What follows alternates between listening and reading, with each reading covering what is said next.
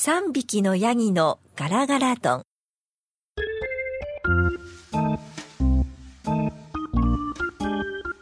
北極に近いある国のお話です。昔々その国に3匹のヤギが住んでいました。一番小さいヤギの名前はガラガラドン中くらいのヤギの名前もガラガラドンとってもとっても大きいヤギの名前もやっぱりガラガラドン。なんと3匹ともガラガラドンという名前だったのです。ある日のこと3匹のガラガラドンは山の向こうの草が柔らかくて美味しくて食べたら丈夫になるよと聞いてみんなで食べに行くことにしました。3匹のガラガラドンはずんずん山を登っては降りてを繰り返し深い谷を見つけました。近寄ってみると1匹がやっと通れるぐらいの橋がかかっていますうーんとっても小さい橋だぞ。3匹一緒には渡れないな。3匹のガラガラドンはみんなでどうしたらいいか考えました。そこでとってもとっても大きなガラガラドンが言いました。そうだ。一匹ずつ渡ろう。最初は小さいヤギのガラガラドンとことことことこ橋を渡ります。橋の真ん中まで来ると向こう岸の茂みから目と鼻がすごく大きな怪物が出てきました。おいこら？わしの橋を黙って通るのは誰だ?びっくりした小さいヤギのガラガラドンは恐る恐る言いました。ぼ、ぼ、僕は小さいヤギのガラガラドンと言います。山の向こうへ草を食べに行くんです。すると怪物は言いました。小さいヤギのガラガラドンだとわしの橋を通るとはいい度胸だ。草なんか食べに行かせるものか。わしがお前を食べてやる。ま、待ってください。見てください。僕はこんなに小さいんですよ。いいことを教えますからどうか僕を食べないでください。ねにいいことだと？実は後ろからもっと大きいヤギが来ますどうせ食べるなら大きいヤギの方が美味しいですよ。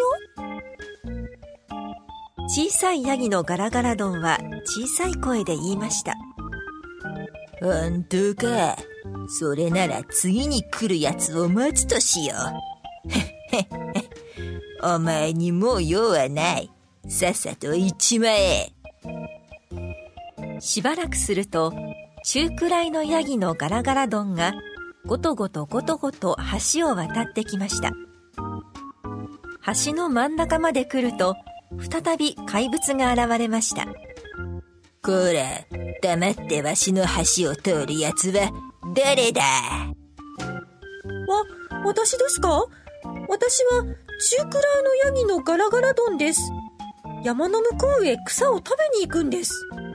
お前の名前もガラガラドン まあ名前なんかはどうでもいい。お前が草を食べる前にわしがお前を食べてやる。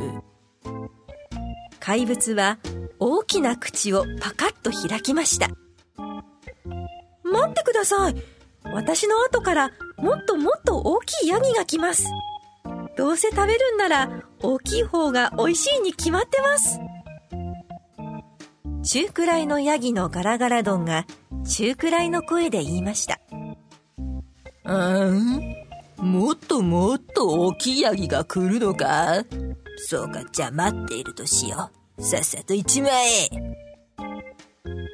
やがて、とってもとっても大きいヤギのガラガラドンが、ドシーン、ドシーン、ドシーン、ドシーンと橋を渡ってきました。こら、黙ってわしの橋を通るのは誰だ？と怪物が尋ねました。ん？誰だお前は？俺は大きいヤギのガラガラドンだえ、お前もガラガラドンどいつもこいつも同じ名前だな。でもそんなことは関係ない。わしはお腹が空いて満ちくたびれた。食べてやるから覚悟しろ怪物は大きな口をぐわっと開けました。お前なんかに食べられるもんか。僕は大きいヤギのガラガラ丼。立派な角も生えてるんだ。さあ、来い大きいヤギのガラガラ丼は怪物に向かって突き進みました。ドシーンキラキラ光る2本の角が怪物の大きな鼻を刺しました。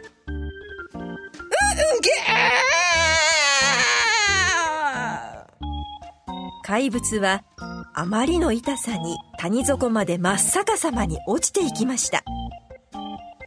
そして大きいヤギのガラガラ丼は悠々と橋を渡りました。